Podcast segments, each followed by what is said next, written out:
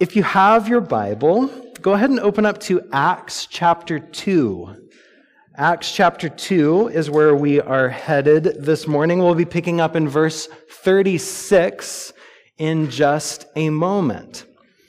And as you're turning there, you see in front of you once more uh, this table in the wilderness image that we've been exploring throughout this year. Um, throughout the year, we've spent several weeks considering this call that we have as God's people out into the wilderness. The call to live a different kind of life, not marked by power and popularity or sensation and spectacle, but by quiet humility and selfless sacrifice.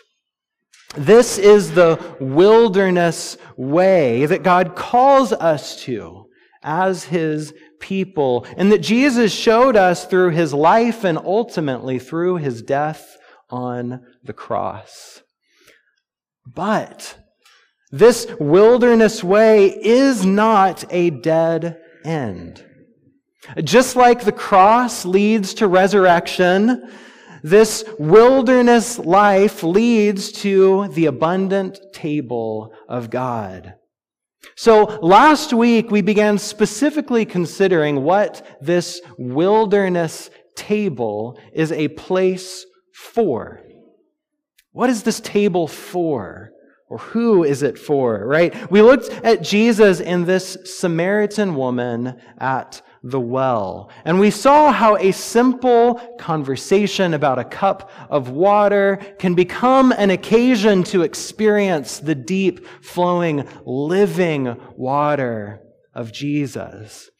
She came to that well lonely and unknown, but she left that place filled with joy and fully known, proclaiming, Come, see this one who told me everything I've ever done.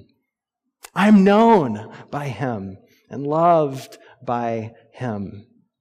This table in the wilderness is a place to come and be known. And so this morning, we're reading from Acts chapter 2, where we will see another picture of what this wilderness table is for. Acts chapter 2 begins with the story of the incredible outpouring of the Holy Spirit. The disciples are gathered together, and then suddenly, wind blew, tongues of fire appeared, people began speaking in different languages so that everyone could understand what was being said, and it raised quite a bit of attention. So Peter, of course, the first one to speak always, gets up and begins speaking. He addresses the crowd that has gathered and he preaches a powerful sermon about the outpouring of the Holy Spirit uh, that had been told by the prophet Joel. And he goes on to talk about the death and resurrection of Jesus. And then his sermon concludes in verse 36, where we will begin reading and then see what all happens next.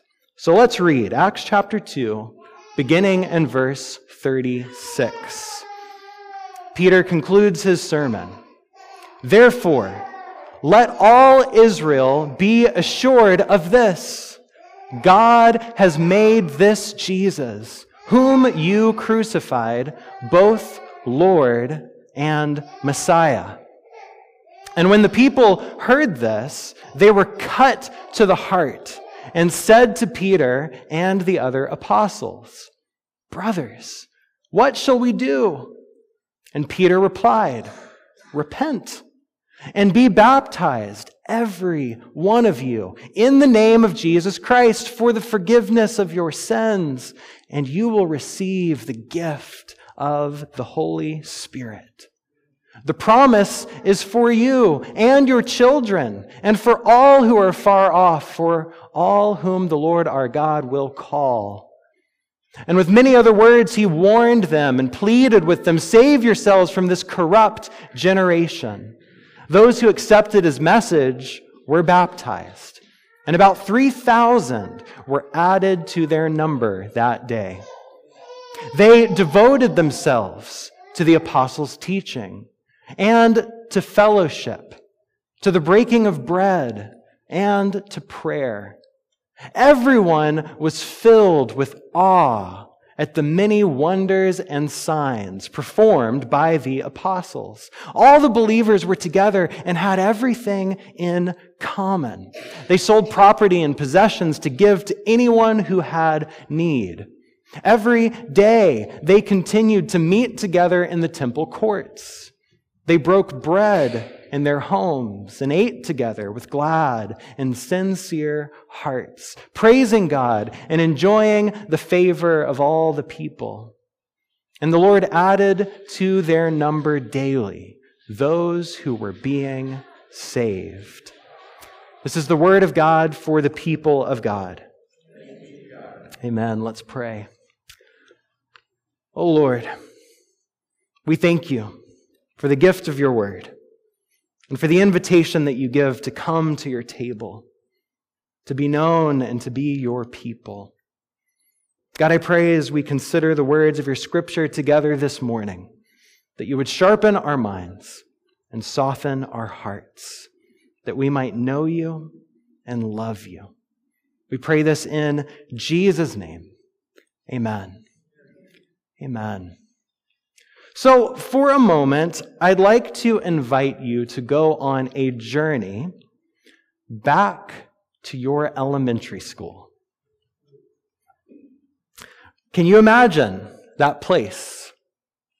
Uh, what it was like?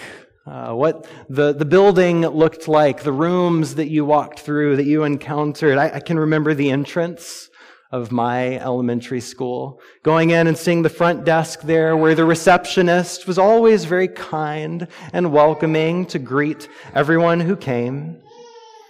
I can remember the hallways going through the school, each one belonging to a different grade level. There's the, the library, where the librarian would read stories to us as we sat down, or where we would have book fairs all right, that's where I got my, my first and the, well, the set that I still have of the Chronicles of Narnia.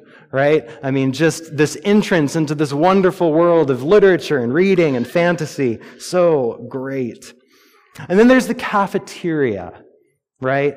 Uh, where, where you gather and you eat lunch. Where one time I remember spilling a can of soda all over myself, and it looked like something else had happened. Um, and uh, I was very embarrassed. And then, of course, there's the playground. You can't leave out the playground, right? I loved the swing set. You know, just getting on there, kicking my legs, closing my eyes, it was like flying. It was wonderful. Do you remember your elementary school? Which places stand out to you? What memories begin to, to come to mind? Here's another memory that I have of my elementary school. One time, a few years after elementary school, I went back to visit, uh, to wonder and see, you know, the teachers that were still around who I had had and so on. And I remember going back in through that entrance, coming to the front desk where the friendly receptionist was. But something was different. Something was very different. You see, when I was first a student at this elementary school, I had to stand on my tiptoes to just see over the front desk. And going back to visit years later, it barely came up to my waist. The towering bookshelves in the library were actually quite small. Uh, the lunch tables in the cafeteria were tiny. I can't imagine being able to fit at it. Everything, the whole school was smaller somehow. It was like the whole place had changed. But of course, it had not changed. I had grown, right? I was taller and, and bigger. Uh, it had not shrunk. I had grown. In our text today, we see that this wilderness table, the table of God, is a place to grow. It's a place where we are meant to grow, to become bigger. It's a place to grow. We're invited to this table as a place to be known, but we continue at the table and we grow as a people of God together. So let's look back at this passage and touch on a few parts of it. We began reading at the conclusion of Peter's sermon in verse 36, where he proclaims, God has made this Jesus, whom you crucified, both Lord and Messiah. This is the foundation of Christian faith. It's what we celebrated three weeks ago on Easter Sunday. Jesus was crucified, but God has raised him up. He is Lord. He is Messiah. Now, to say such things are powerful, but also very subversive right? The, the word Messiah means anointed one, and it refers to the person who would be anointed as king over God's people to rule and reign. But just a couple of verses earlier, uh, in, in uh, Acts 2, where Peter is preaching, he declares that Jesus does not merely sit on David's throne in Jerusalem as king over Israel, Rather, Jesus sits at God's throne in heaven as king over the whole world. Right? That's powerful. That's powerful. But Jesus is not only Messiah, king, ruler over all, he's also called Lord here. And that language is very subversive for its time right? This title, Lord, was commonly used in Rome to describe Caesar, the ruler of the most powerful empire on earth at the time. Caesar is Lord was a common patriotic chant in Rome. But here, Peter declares that Jesus is Lord not Caesar. Jesus is Lord. That is to say, Jesus is more powerful than the most powerful person on earth. That's the kind of power that Jesus has. He alone rules over all. He alone should have our allegiance. All the other things that have ruled your life all the other things that have captured your affections, all the other things that have directed your loyalty must be renounced. Jesus is Lord. Jesus is Messiah. This is the message that Peter proclaims. This is the foundation of our faith. And then verse 37 says, When the people heard this, they were cut to the heart. Now, it doesn't say exactly why they were cut to the heart. Perhaps they feel guilty and remorseful for the part they played in the crucifixion of Jesus. They feel the weight of their sin and they want to be free from it. Perhaps they feel the thrilling ache of hope that the news, this good news of the long awaited Messiah, has finally come to pass. And they're finally seeing that it's so much bigger than just the restoration of Israel. It's actually about the restoration of the whole world.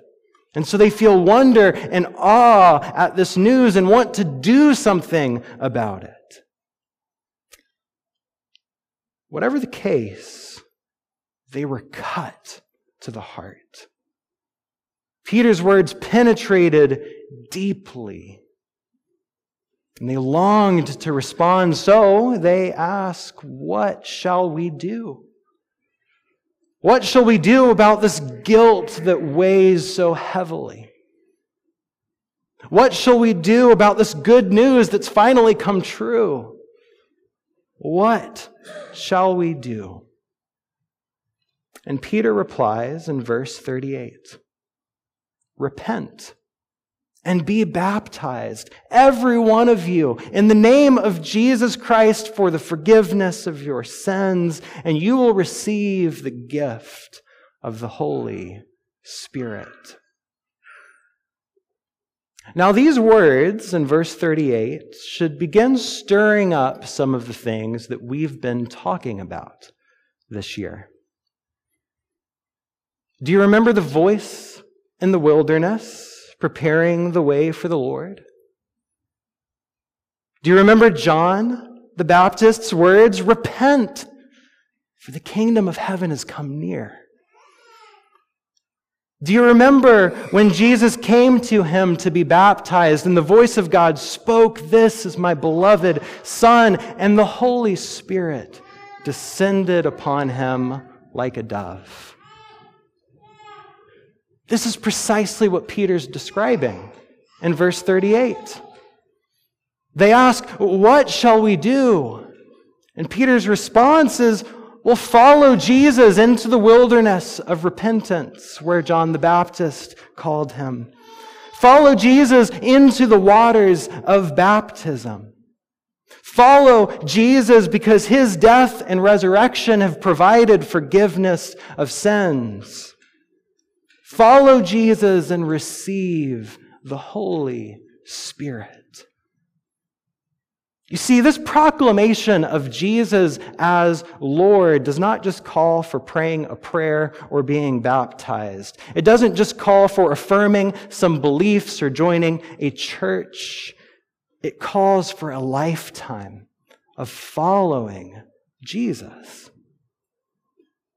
Following Jesus into the wilderness and being seated with Jesus at the table of God. That's what this call is all about. Now, I want to say something about baptism. We've talked about it previously when we were looking at John the Baptist, but I want to say something else here. There are many who approach baptism like a graduation ceremony. Baptism means you've graduated and you get your degree for eternal life. But that view actually gets things backwards. Baptism is not graduating from school. It's enrolling in school. Right? It's not the end. It's just the start. Eternal life is not a degree we get and then hang up on a wall somewhere, set somewhere to collect dust until we die. Eternal life begins right now as we follow Jesus, as we become his disciples, as we become his students. All who believe that Jesus is Lord and want to follow him are invited to enroll in the school of the kingdom of God through baptism. Baptism is not the end goal, it's just the beginning of following and learning from Jesus. Entering into the school of the kingdom of God. And that's exactly what we see as we continue reading this passage as we look to the life of the early church, after they're baptized, we don't see them all go home happy to have received their eternal life degree. No, we see them enter into a life of following and learning from Jesus, just like new students at school. Verse 42 they devoted themselves to the apostles' teaching and to fellowship, to the breaking of bread, and to prayer.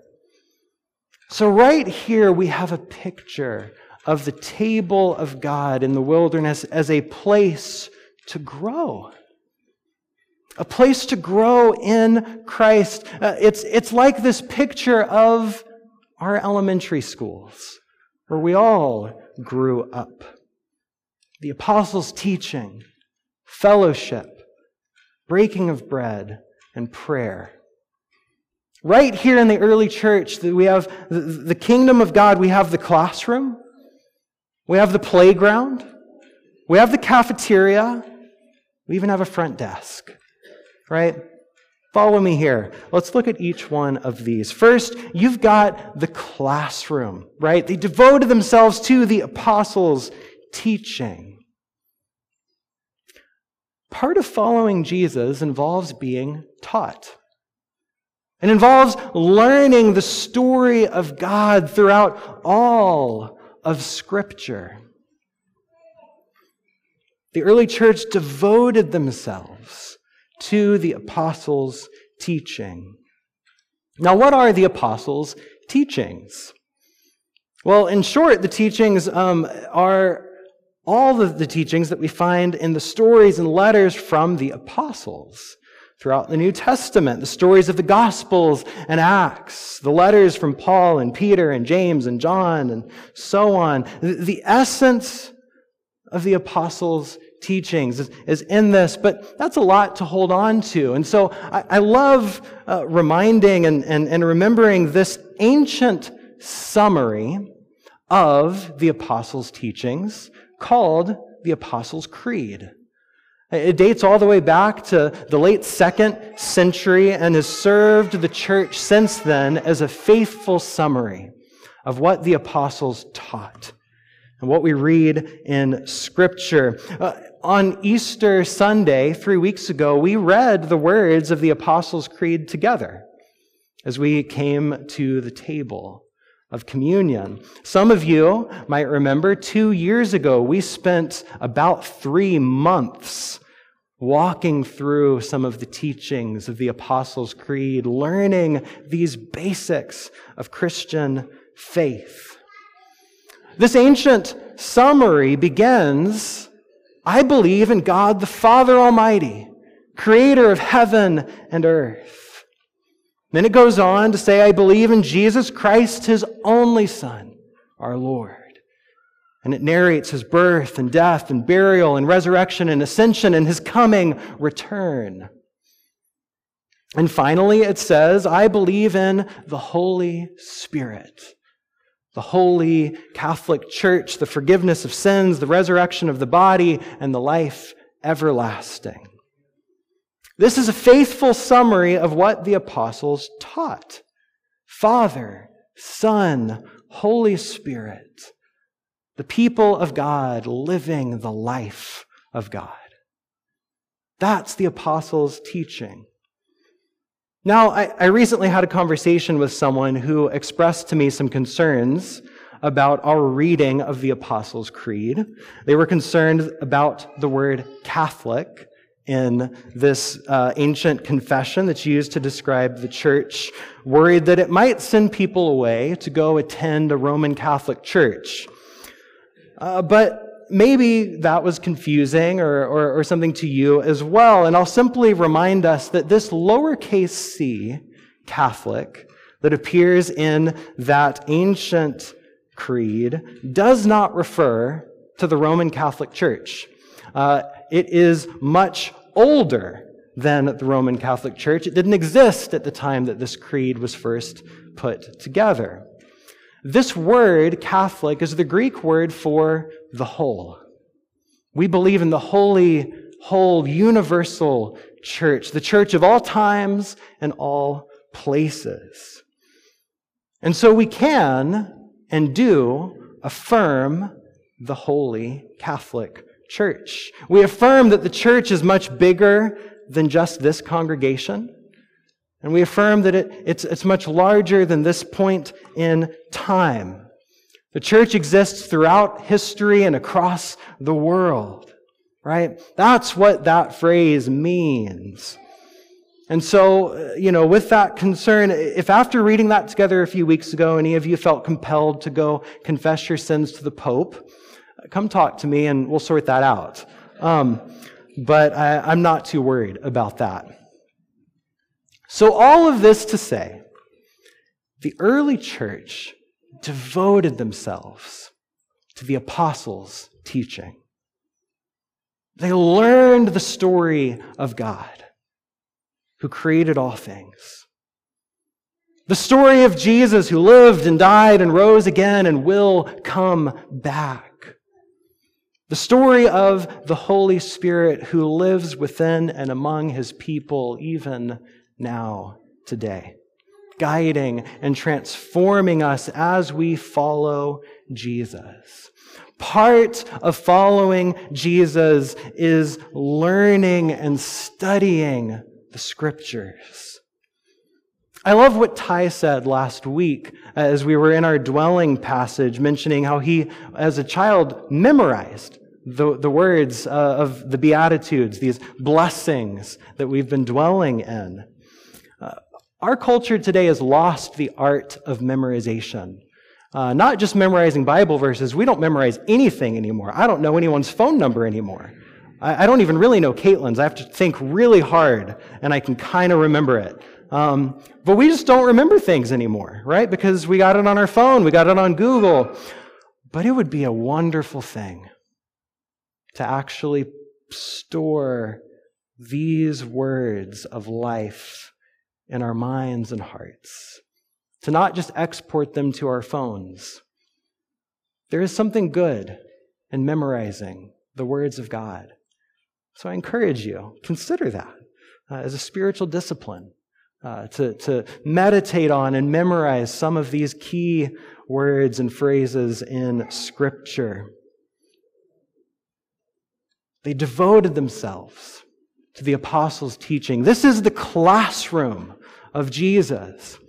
But school was never just the classroom, right? There's also recess, right? On the all important playground. That's also part of school. And we see that with the early church. They did not only devote themselves to the apostles' teaching, but also to fellowship.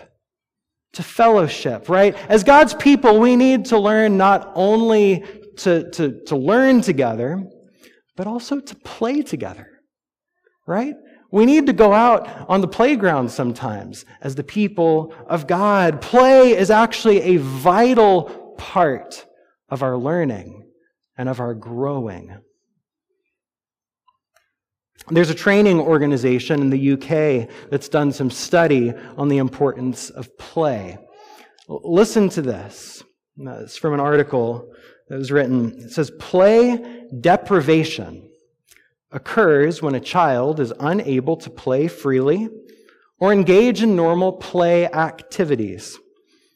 It can inhibit social and emotional learning and damage early child development. A play deprived child may find it harder to interact with others throughout their lifetime, leading to poor resilience in certain situations and reduced self control. Studies of play deprivation in children have found that it can be a serious problem for children, their families, and others as they grow older. Lack of play leads to lack of growth. If we cannot play, we will not grow. We need to be able to play together. The table of God, if this is going to be a place to grow, then it needs to be a place to play. It needs to be a place where we can be devoted to fellowship with one another. I was recently talking with, with Bill a, a, while ago, and, and we were talking about how, as God's children, we should be some of the most joyful people on the planet. We should be some of the most playful people that are ever encountered. Unfortunately, as Richard Foster says, it's an occupational hazard for religious people to become stuffy bores. This is not what the early church was like. The early church was a people devoted to fellowship. They were a playful people. They went from the classroom to the playground and they did it together. They grew in Christ. What might that look like for us? To be a place of joy and laughter and playfulness. Next up on our list, we have the cafeteria, right? They devoted themselves to the breaking of bread. And this, uh, you know, depending on scholars and interpretations, could specifically refer to the, the table of communion, uh, remembering Christ and his body and blood. Uh, and it might also refer to simply sharing meals together. And I don't think it has to be either or. I think it can be both. As a people of God, we're called to the table together. Every week we come to the table of communion uh, and we're reminded that we need God. We are hungry and thirsty for righteousness, as we've read, and we will be filled by the God who feeds us. As we come to the table, we recognize our need and we receive from our generous Father in heaven. But not just the, the communion table, every table we share is an opportunity to encounter God with another person. Every meal we share is an opportunity for fellowship, playfulness, community, depth. We've spent a lot of time talking about some of these things, and I just want to remind you and encourage you go out to eat with someone, invite someone over for dinner. The kingdom of God is in those moments. It is good. You don't go through a school day without going to the cafeteria. The same is true for the people of God as we go through the school of his kingdom. We learn, we play, and we eat together. And then finally, this is where metaphors start to break down, but just hang on with me. The front desk, right? Uh, maybe that is a picture, an image of, of what it is to be a people of prayer. Uh, what I mean by that is that front desk, at least for me, as I came and went from school, was always a place of welcome. It was always a place to be received with joy. And that's what prayer is for us. It's always a place of welcome. It's, it's a place to be received with joy. God delights as we come to Him in prayer. He longs to see us and, and, and receive us as we come. It's a place where we are greeted. Another thing about that front desk is that it's where I entered the school building, and it's also where I left the school building. And prayer is the place where we come to God, and it's the place where we are sent by God. Prayer is the whole thing, right? Prayer is the whole thing. Our entire lives are lives of prayer. This is a picture of the early church. It was this growing, learning community that learned together, played together, ate together, and entered and went together in prayer.